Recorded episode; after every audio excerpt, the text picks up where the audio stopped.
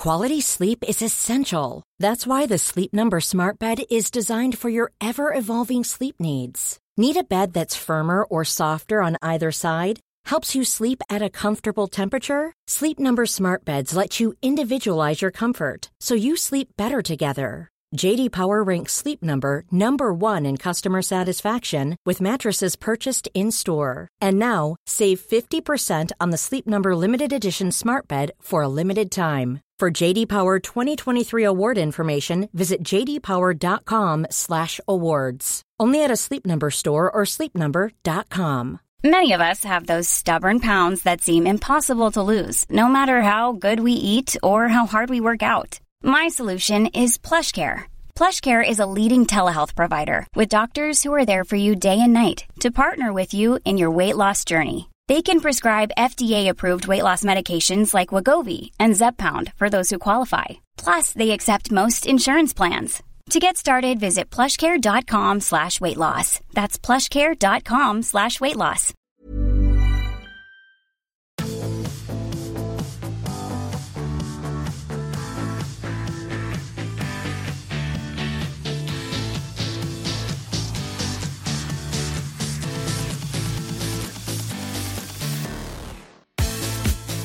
Welcome to The Ruck, everybody. You'll have found that other podcasts just couldn't take the pressure. A lot of them have stopped. Maybe they ran out of inspiration or energy, and they're taking a break for the summer. The poor dears.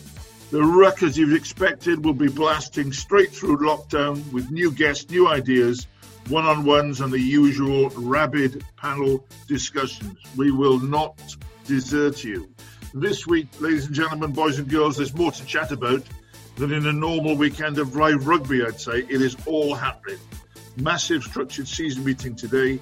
England clubs seem to be at war with each other and with the players through their union.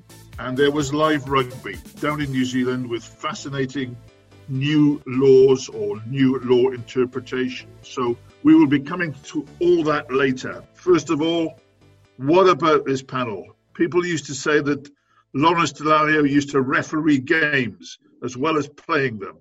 Utter rubbish. When I was at games in which Lawrence was playing, he was the referee, both linesmen, the TMO, and the sighting officer. Alex Lowe from The Times is the man who puts the thunder into Thunderer. His career in ballet, unfortunately, is on hold as he recovers from a broken ankle. Uh, Stuart Barnes is very excited today, something that Mrs. Leslie Barnes says happens only occasionally these days. But it is not long until a brand new Bob Dylan album comes out, Barnsey, the first one of new material for eight years. Will it be another Blood on the Track? I've heard three tracks of it, Steve, and it's very promising. There's been nothing since Tempest in 2012. It's been a long eight years. Bob's timing is immaculate. He's a man with a sense of commercial imperative as well as planetary salvation. I shall be buying it with, well, I've already bought it. Can't wait. I told you he was excited. Let's go straight to live rugby, everybody. Highlanders Chiefs this week kicked off live rugby. As ever, we saw in the Forsyth Bar Stadium the height of Parisian catwalk chic fashion amongst the fans. Also, it was the Blues and Hurricanes. Lawrence, what did you make of it? There were new breakdown stresses or stresses on laws in the breakdown. A couple of other things which they threw in as well, such as the golden point, which we didn't need. What was your impression of it, Lawrence? And were you as relieved as anyone to see a live game?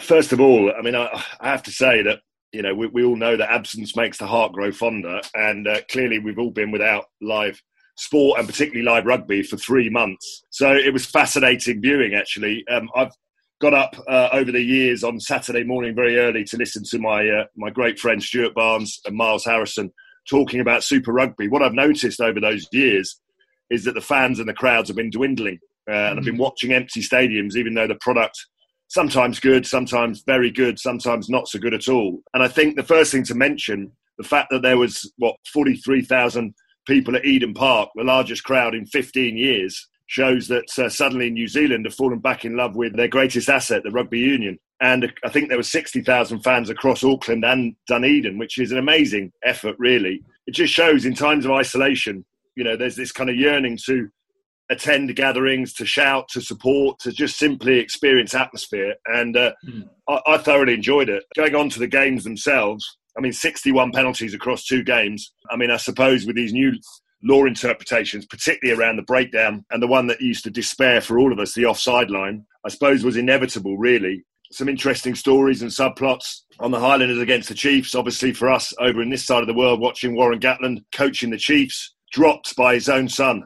which, uh, which, I thought was uh, Bryn Gatland, who I used to run out with as a little mascot for games. So that makes me feel really old now. I did tweet something along the lines of Gatland dropped by Gatland, and Brian O'Driscoll was very quick to jump on it. He said, "Well, I know how he feels." Just for those uh, who didn't quite keep up to date in time for the match, the new breakdown laws. Very, very briefly, briefly. First of all, the tackler is still the priority. Still has to get away. That's what referees are looking for. He has to get, as they call, east or west. He has to roll towards the touch lines. He mustn't sort of roll back and get in the way of the scrum half. Also, the tackle player has now only one movement he's allowed to make, one dynamic movement. He can't roll and roll, he can't keep changing his body shape. It must be immediate, so he must now fall correctly. Also, um, people going past the ball and flopping, they're very hard on that too. Alex, what did it do for you? I think the first thing I noticed were how few box kicks there were in the game, which was a blessed relief from watching those caterpillars being formed in, in, in the the rugby that we were watching before lockdown. And I felt that that was a result of quicker ball at the breakdown, those defences having to be that half a pace further back, created more space and more opportunity, allied with with the, sort of the natural ambition that you tend to see in Super Rugby and really high skill levels. So there was there, were, there was a, a massive reduction in, in the number of box kicks to what we're used to. Certainly, the breakdown there was just, there were turnovers galore on the floor, which I, I, feel will kind of calm down a bit as as the players get used to the new laws. Two thirds of those penalties Lawrence mentioned were at the breakdown, so the referees were were in, enforcing what they've been asked to enforce. The, the, the, players seem to be trying to adapt, but it'll take a few weeks. Stuart, you uh, addressed the, the, the penalties this morning, 61 penalties in two games. Didn't bother you because you think that that was just the, the players adjusting, as Lawrence said, really. And uh, you were generally quite encouraged by uh, what you saw. I think it's absolutely vital that the referees don't back down, and not just the referees, the officials. And remember, there's been a lot of fuss made about New Zealand uh, initiative, but World Rugby have said that from next season onwards, they will be insisting that referees do not interpret the breakdown, but they referee it according to the laws. And that isn't that far different from what we're seeing in New Zealand. And as the boys have said, we've got into, into habits where players, especially in attack, they've got away with flopping over the ball a lot and it's stopped being a contest. Very interested to carry on with Alex or to dispute slightly. He said there's a lot of turnovers on the floor and that'll change. But I think because players are getting penalised for holding onto the ball, Steve, or rolling an extra millimetre to buy time so their mates can get there. They're getting isolated. And what I love about the breakdown, when it's really good, is every step a rugby player takes, there has to be a reason. In rugby league, you've got athletes who are fantastically quick and they've got great hands, but when there's any doubt, they just run into a tackle, put the ball through their legs, and start again so it's staccato. And Union has got like that because referees, thinking they're helping, have allowed attackers to flop over the top hmm. and they've allowed defenders get their hands there, they chat to them about the weather for three seconds and then go away. So I, I think that it makes Union more like old Union but it will restore intelligence to the hub of the game. Just to build on Barnsey's point there, the breakdown is absolutely the key. And, and for a lot of people, it's felt like it's been a little bit like the Wild West over the last couple of years. You know, the referees, bless them, have got so much to focus on at the breakdown that they tend to look at the tackler and the tackle player and the ball. And there have been players on both sides, whether defending or, or attacking, just going, coming in at all sorts of angles, going off their feet, almost assaulting other players. And that is the bit that needs to be resolved. And what I was fascinated with over the weekend, and bear in mind we're only two games into this, by the way, with teams that from New Zealand who really do like to to encourage and promote quick ball, is that uh, the referees were quite keen and quite quick to penalise not just the defending team at the breakdown, but actually the, the attacking team as well. Coaches will look at that and say, well, you know, you can't have it both ways. But the reality is, you do have to have it both ways. And I think there's just be a balance to be struck because. To, to Alex's point, you know, it's wonderful to try and get rid of the unnecessary box kicking, but also if teams are penalised for going off their feet in an attacking sense too much, then they'll lose the confidence to play in their own half. One of the Super Rugby officials, and you alluded to this, said play will become faster and faster. Is that what we necessarily want? Ideally, but you know, the art of defending and should not be completely taken out of the game as well. And and defending is not just about tackles; it's about realignment. I mean, if the ball is so fast, you're going to get situations where defenses can't realign in time, and you sort of almost defeat the object of attack, the defence, really. So uh, I think there's a balance to be struck. I, I, I, was largely encouraged by what I saw at the weekend, but uh, what we have to understand is uh, is is that there's a balance between attack and defence as well. The other thing, Jonesy, you know, I agree with you. This thing about it'll just get faster and faster, as if that's good. Actually, I read that comment, but I think the consequences are slightly different because you can't get away with flopping over the top. You'll get penalised in your own half. Doesn't necessarily mean your box kick. The Highlanders and the Hurricanes, Saturday and Sunday, both those teams, what they did was slow quite a lot of line out ball down in their own half, Jonesy, but they drove it. They stayed on their feet. And I think that is exactly what we want this, this balance between staying on your feet and driving, going to ground and moving quickly. Let me ask you something you also brought up this morning, Stuart, and that was difference in attitudes between the relationship between the players and referees. You, you sort of said really that in, in, up here that there's a lot of talking. The ref is completely, you know, bleating. The players are bleating. But you were impressed by the way that the players were kept quiet and really got on with it. I think our referees have gone in completely the wrong direction. This palliness is, is just. It's awful. They think they're mates with the players and they're just being taken for fools because every time you get that three seconds, come yeah. on, roll away, roll away. They take three seconds, and then we all know it sets a defence. There's also the issue of almost sort of teachers' pets. You do get that. The big names get away with more than the other ones. You just referee laws. You don't referee interpretations to players. And I thought Paul Williams on Saturday in particular was outstanding. The breakdown is bloody difficult. I mean, I, I was trying to watch every breakdown, and at about 45 minutes, I lost concentration because it was just mentally tiring. And I can wind back. Referees can't do that. So I do empathise with them.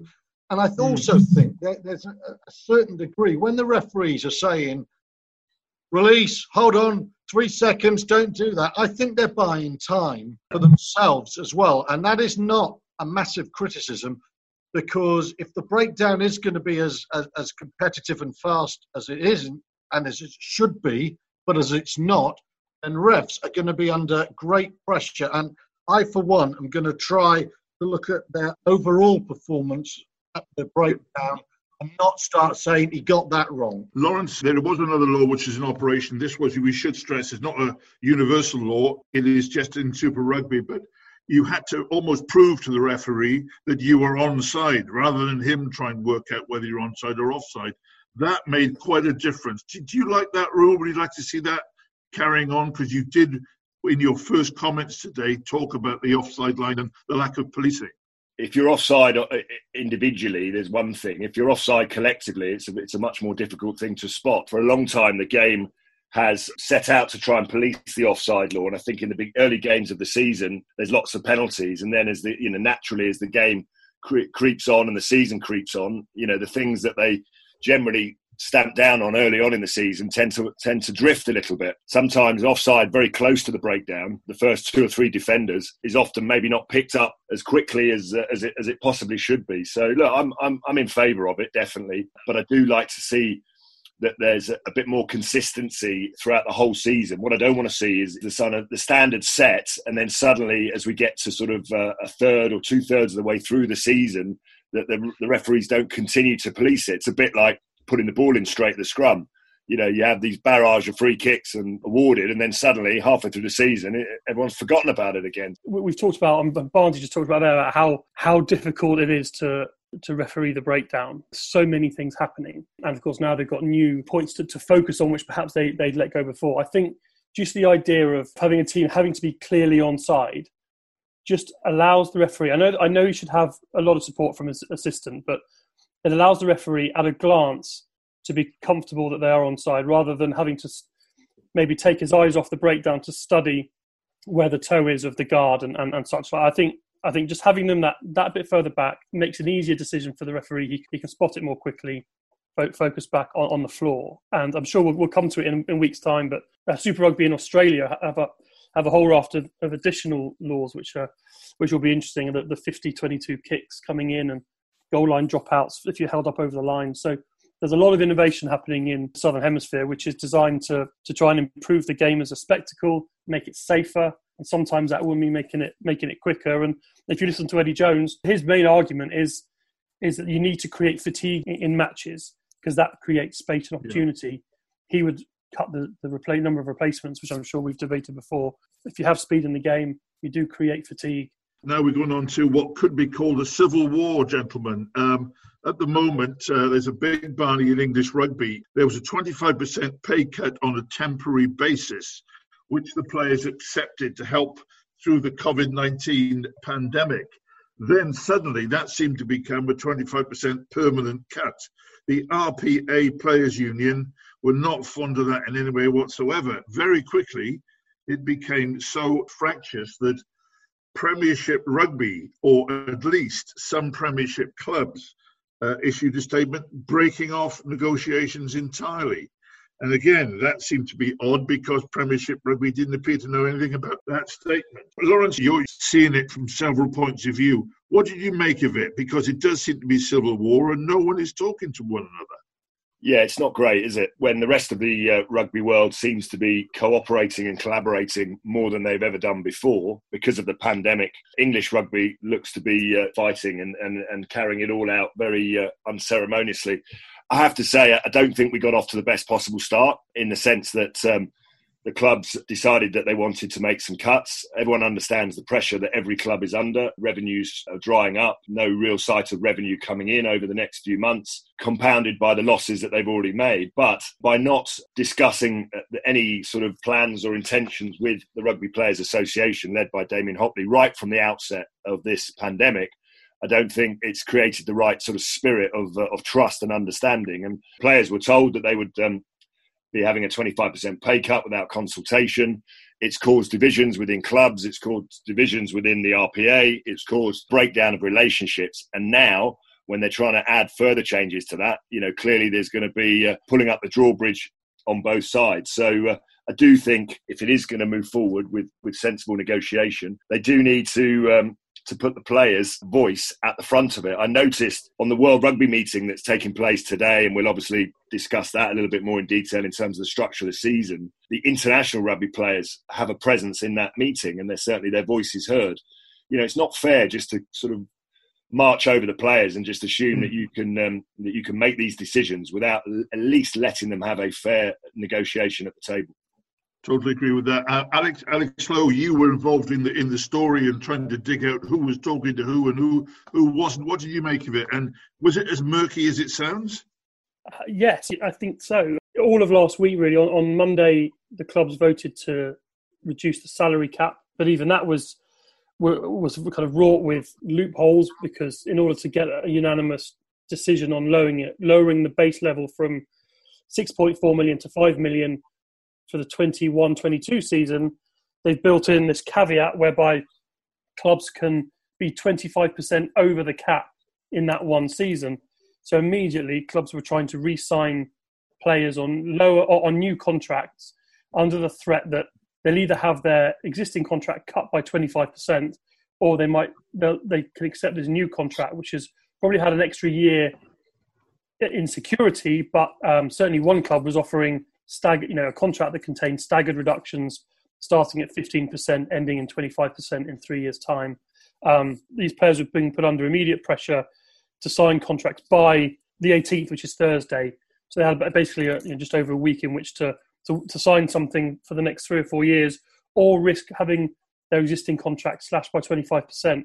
And the, the, the clubs have all the power here because they've already breached the players' contracts by imposing the temporary reduction. But where are these players going to go? There's only a handful who, you know, I guess the very top players would be snapped up. There's a tranche in the middle who will really worry about their future and will feel maybe that the the security of a longer deal is more important than than having to fight for the you know fight to prevent the pay cut. So the RPA are, having to battle on 13 different fronts because PRL refused to engage with them in a sort of collective bargaining sense. There is no collective bargaining agreement, but PRL and the Premiership clubs refused to engage the RPA centrally.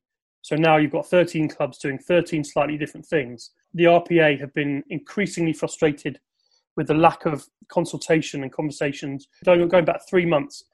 And eventually their frustration boiled over with a very, very strongly worded statement initially from Mark Lambert, the chairman Harlequins mm. prop on Wednesday. That had been due out on Tuesday, but I think they were expecting Premiership Rugby to, to confirm the salary cap reductions that they'd voted for on Monday. That took them two days to do it. So eventually the RPA just lost their patience. Then Premiership Rugby said, we will no longer engage with the union. And then the clubs, independently of their own sort of league organisers, put out a statement saying that they too would would cease negotiations with the union, and which suggested very strongly that that the clubs acting independently of their own league, uh, there's a fallout there, and, and there's certainly a lot of rumours that the club owners and executives are losing faith in the league. It's a total mess. The club seems to be falling out with the league. They've fallen out with the players, and now they're all sitting around the table today, as you, as you mentioned earlier, trying to thrash out a global calendar in which the players do have a big say. So, uh, sorry if I've just gone all around the houses, but that's basically what's happening. Everyone is fighting everyone, and and 25 years into professional rugby, everyone's still fighting. But um, uh, there's, there's, probably no innocent bystanders, but Premier Rugby Limited, the, the club's body, hardly covering themselves in glory. Do you think their existence or their raison d'etre is now in doubt? Yes, I think uh, above all, we've got to bring this back to basics. The man management is desperate. PRL have to be working with the clubs better. There, there, there is no management coming from them, and that is one of the things they are supposed to be doing is managing situations they're not doing it. The clubs have to get through to their players that the world has changed. And whilst i understand that the rpa and individual players will be furious with the lack of transparency it doesn't take a very clever person to know that frankly no matter what the vicissitudes and what's going on this world has changed, and the players are going to have to take substantial pay cuts. They have been on far too much money in terms of what clubs are turning over. Clubs are making losses all all over the place. It actually you sense that there had to be a change, and this might be the moment. And I feel for the players, but just because the the way it is happening is awful, doesn't mean it doesn't have to happen. Lawrence. Yeah, well, I think the you know the Lord Myners report, which both Alex and Stuart reported on quite closely, which was the report into the salary cap, was suggesting that around something up to about hundred players in the Premiership were earning more than three hundred thousand pounds a year. That's roughly eight players per club that are just earning ludicrous amounts of money. Five years ago, that number was nowhere near 100 players. It was around about five players. So to Stuart's point, the, the inflationary wages within the Premiership has caused such a problem that uh, everyone is now being asked to take these pay cuts on the back of bad man management of the players. If you're telling me that over 50 players in the Premiership are earning in excess of £400,000 and somewhere like 25 players in the Premiership are earning in excess of £500,000 and a handful of them are earning in excess of 600 I mean, it's completely and utterly bonkers. And then all of those players are then earning, additionally, the international ones, the really lucky ones, are getting another £25,000 a game and potentially playing eight to 10 test matches a season. I mean, you know, the world has gone utterly mad. That is not uh, an old has been resenting people being paid. I, I couldn't couldn't agree more that players should get well paid, but not players who are who are stealing a living. They should not be getting well paid to that tune, and that's where the Premiership needs to resolve itself. Get a sensible wage structure that everyone adheres to and understands. And at the moment, it's just completely out of control. Jewelry isn't a gift you give just once. It's a way to remind your loved one of a beautiful moment every time they see it. Blue Nile can help you find the gift that says how you feel and says it beautifully with expert guidance and a wide assortment of jewelry of the highest quality at the best price. Go to BlueNile.com and experience the convenience of shopping Blue Nile, the original online jeweler since 1999. That's BlueNile.com to find the perfect jewelry gift for any occasion. BlueNile.com. Quality sleep is essential. That's why the Sleep Number Smart Bed is designed for your ever evolving sleep needs. Need a bed that's firmer or softer on either side? Helps you sleep at a comfortable temperature? Sleep Number Smart Beds let you individualize your comfort so you sleep better together. JD Power ranks Sleep Number number 1 in customer satisfaction with mattresses purchased in-store. And now, save 50% on the Sleep Number limited edition Smart Bed for a limited time. For JD Power 2023 award information, visit jdpower.com/awards. Only at a Sleep Number store or sleepnumber.com. Planning for your next trip?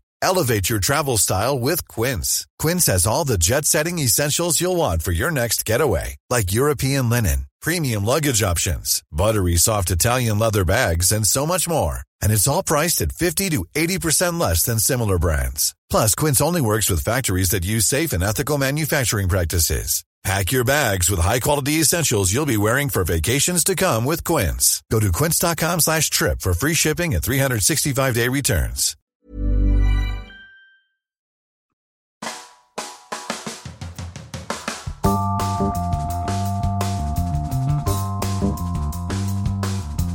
We're going to move on. Uh, hopefully, we might find some better news. Today, as we speak, there's a very big meeting or online meeting of the top 10 unions in the world together with the international players and the two uh, or possibly three organizing committees of the of the major league to actually make that four with Europe. First of all, I was lucky enough to get all the details and documentation for the meeting last week.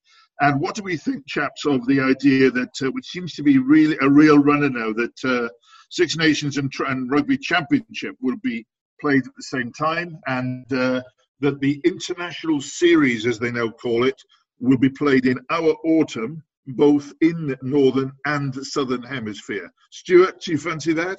No, I don't. I think it's a pipe dream. I think it's rugby has a couple of fantasies. One is this thing about getting hold of the American market. The other is this global season.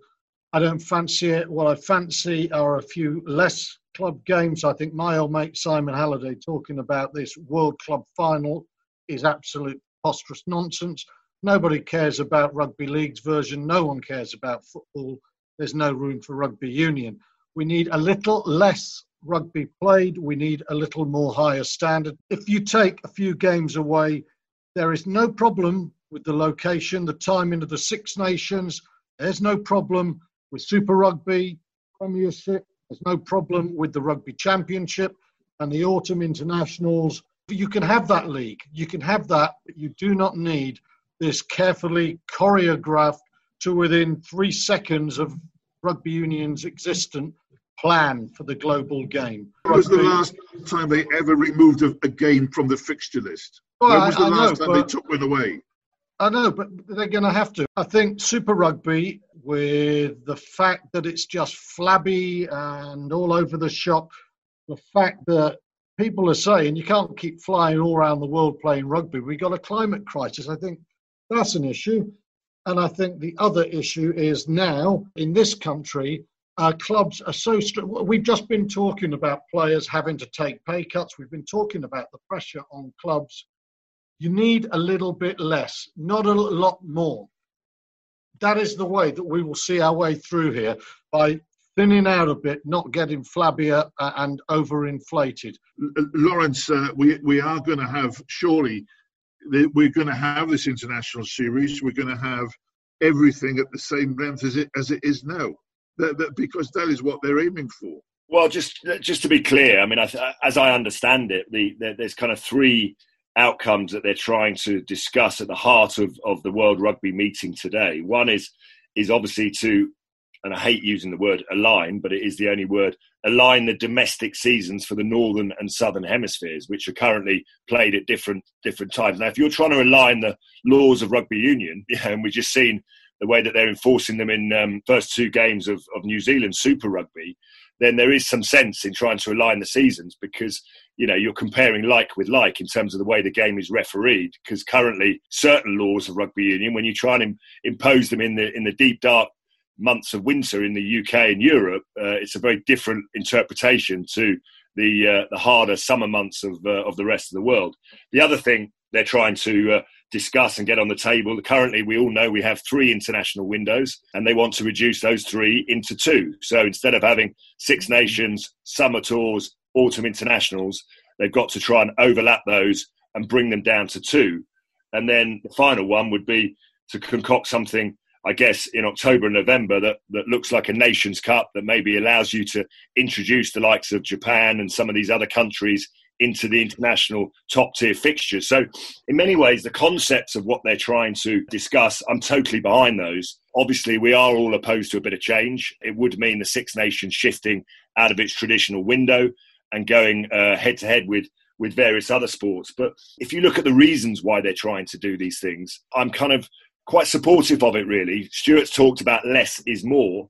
And I think we're all in agreement with that. What they desperately need to do is reduce the overlap that currently exists between domestic and international rugby. And that does mean someone has got to uh, give a little bit here. So there's going to have to be a reduction of the number of fixtures, the quantity. So if these conversations end up having fewer, better quality matches, player welfare, which I think was really important part of it, is very much at the heart of how many fixtures are being played. I'm not resistant as some to seeing only two international windows across the year and maybe the domestic hemispheres, you know, their seasons being a little bit better aligned. Whether you'll get complete alignment is another matter, but certainly better aligned in order to create better player welfare, yeah. fewer better quality games. I guess the big problem is going to be our good old friends, the English clubs and the French clubs, because I cannot see them agreeing to what is being effectively pushed through by World Rugby. Alex, uh, do you fancy the international series? You'll be uh,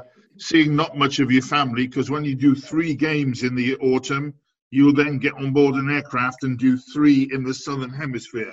I'm not convinced of the need to have two windows brought together into one, and there's that might be because I have questions about it which as yet remain unanswered. For example, how do the Lions fit into that window? If if the Lions are going to use an October November window then are we saying that the home nations will then not have any test matches in, in those windows? And so I mean, it probably won't apply 21, but next year. But let's say tw- Lions Tour 2025. If that takes place in October and November in the international window, are we saying that England, Wales, Scotland, and Ireland don't have any te- home test matches that year?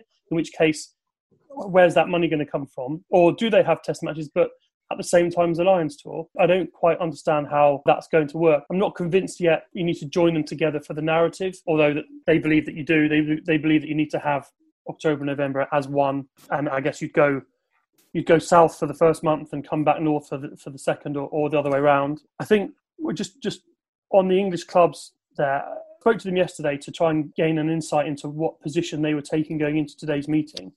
PRL said that they don't yet have a position on it. My assumption was they'd automatically back the French clubs, which I'm pretty sure they probably will in the end.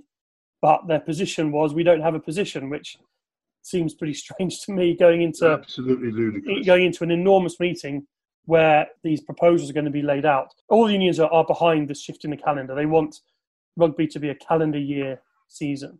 I'm completely of the uh, in the agreement with with the others that you have to lose matches. You have to lose club matches to to avoid clashes and and, and also, share and share money too. And that's the that's the nub of it. I mean, it, you well, can lose that, matches, just, you, you've got to pull the money together and share it, and, and that hasn't happened for for many many years. And it's a question of whether the unions will be prepared to to pull their revenue together and share it.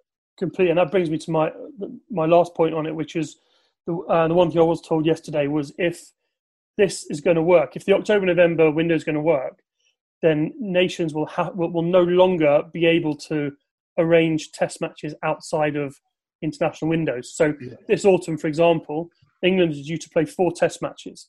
The fourth of them against Australia is outside of the international window. So England will be paying Australia an appearance fee and actually forms part of their deal with the clubs, which half half of the revenues from that game get paid to the clubs, and it's part of the the um, club country deal. If this new structure is going to work, then Wales, who rely on that fourth Test match every year, England, who have two in every four year cycle, cannot be arranging test matches outside of international windows because the system won't work. So they would they would have to, to sacrifice those games. I'm sorry, I'm very very sure about this in my own head. There are the same number of club games basically that there always were. Why is it always the clubs who have to sacrifice? Why is it always the, the unions who play this card about all oh, they're stopping their international careers? I can tell everyone that French clubs will not be participating in any summer series whatsoever, nor will Simon Halliday and EPCR. Not because it's totally in the summer, but uh, from ERC do not want the games to be in the summer because they think having a whole unbroken block of professional club rugby games for about 12 or 14 weeks just becomes boring.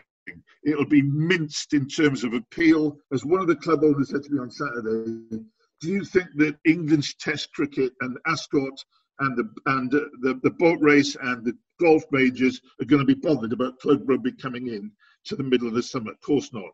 Paul Goze told me categorically they cannot do it. It is ruinous. He said there is no business done in France between Bastille Day on July the 14th and August the 23rd, which is when they want to, to play. It does not happen.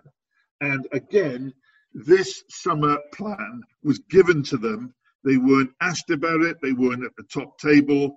They were kicked out of the normal season without them knowing, and they only found out about it last week. So that is what you're up against with the Vipers mm. in international rugby. And also, I found totally this great new bonhomie and all that is a fallacy. It doesn't exist. It, it doesn't exist, Steve. You're right. And and again, in terms of you know communication and consultation in rugby, there's no sense even 25 years into professionalism of different parties working together. You know, we've seen it in the Premiership. We've seen it with the creation of this calendar proposal that the, you know the six bodies on the working group. There's no representation from the English clubs because Bill Sweeney is their representative as the RFU boss, and the French clubs are represented by Bernard Laporte, who's on it from a World Rugby perspective. You can't wear two hats in these negotiations, as we saw in San Francisco, where you had all the Lions board there when they came up with the last sort of global season structure, and not one of them uh, voiced the Lions argument in it. My only point, Steve, I was just making about club games being cut, and it's really specifically to England. I'm not saying you cut Premiership matches, but there are a lot of you know the Premiership Cup and, and other other weekends that get used up by matches which which I don't think are necessary. And inevitably, if this is ever going to work, there's got to be a compromise. And someone did say to me that ultimately, Paul, if Paul Goze gets his World Club Championship, he'd stomach the rest. Now I don't know how. I mean, you, you say you've spoken to him. I don't know whether how much of what he says is posturing and how much of it is he's absolutely. I, I got the impression none of it was posturing because deep down he was still quite conciliatory. He just wants the World Club Championship once every four years, and all it would be was that you take away the quarter finalists from the Heineken Cup to play in it. I just carry on. Just want one more point now, and it's it's a slightly bittersweet point, and that is last week Ashley Johnson uh, was announced as, as leaving Wasps, and I just thought, what a great man he's been, a great interviewee, lovely lad. People talk about foreign players sometimes as if there's some sort of poisonous influence. But Lawrence, you've had some great ones there Ashley Johnson, Jimmy Gopperth. Just briefly, what would you say about Ashley Johnson and the general benefits of, of having a player like that at a club? First of all, the thought of. Uh you know the, the foreign imports, the, the you know the, the overseas signings, if you like, are uh, I think if, if, if they're identified correctly, if it's the right fit between player and club, I think they're a wonderful signing and wonderful addition, you know, in terms of what they do for the game, in terms of for the fans, for the existing workforce within there. You, you really get a sense of something very special. And you can see clubs that have done them, have, have done it very, very well. Ashley Johnson, from a Wasp perspective, is right up there along the, the, the, likes of Craig Dowd and, and Rob Howley, Jimmy Gopperth, you mentioned as well. There's, there's been there's been quite a few. When it supplemented by a wonderful academy program and and uh, and a uh, a healthy mix of international, domestic players as well. I think it's um, it's really good. Stuart, uh, your local club, Francois Louw, would be somewhere up there in that context as well. Louw, as you say, has been fantastic for Bath. And just literally, as Lawrence was speaking there, Steve, I've not prepared this, but off the top of the head, I just thought, right, okay, a couple of back rowers. And I think back to Harlequins, who had this reputation for fancy players but being a bit soft. Think back to David Wilson, came from Australia. No one talks about Wilson. The open yeah. side gave him real glue. I go back to before the dawn of professional rugby. Wayne Shelford. Wayne Shelford, yeah. Wayne Shelford at Northampton. We used to, Sunday England training sessions, week before internationals. Used to get the likes of Matt Dawson and, and Tim Rodber along, and, and the rest of us used to laugh because they prefixed every statement, every sentence with "Buck says." and that is not taking the mick because Shelford was yeah, such yeah, yeah. a big man there. And and then I'll give you one more guy. What he's done for the game. Think about the contribution of Pat Lam as a player at Newcastle, as a player at Northampton, as a coach at Bristol. I mean, has anyone done more as a Premiership personality than Lam? Very few. Alex, uh, favourite overseas player? Schalk Brits is my favourite. Probably done it at Saracens or did at Saracens, similar to what Lawrence described of Ashley Johnson. Just incredible character, uh, lovely bloke, and then just a, a, hell of a player. We should mention now, uh, repeat that the Ruck is going straight through to uh, live rugby in Europe. We'll be coming to you every week. Just a reminder or an alert that in two weeks' time we'll be coming to you from the virtual rugby show. Uh, you really should look that up online. It's got an unbelievable guest list uh, in aid of our favourite charity, Lawrence's Rugby Works. And the work that they do is absolutely unbelievable. So thanks, Lawrence. Thanks, Arthur. Thanks, Stuart, for, for today. Thank you for listening. And as we said at the start, we won't be leaving you anytime soon.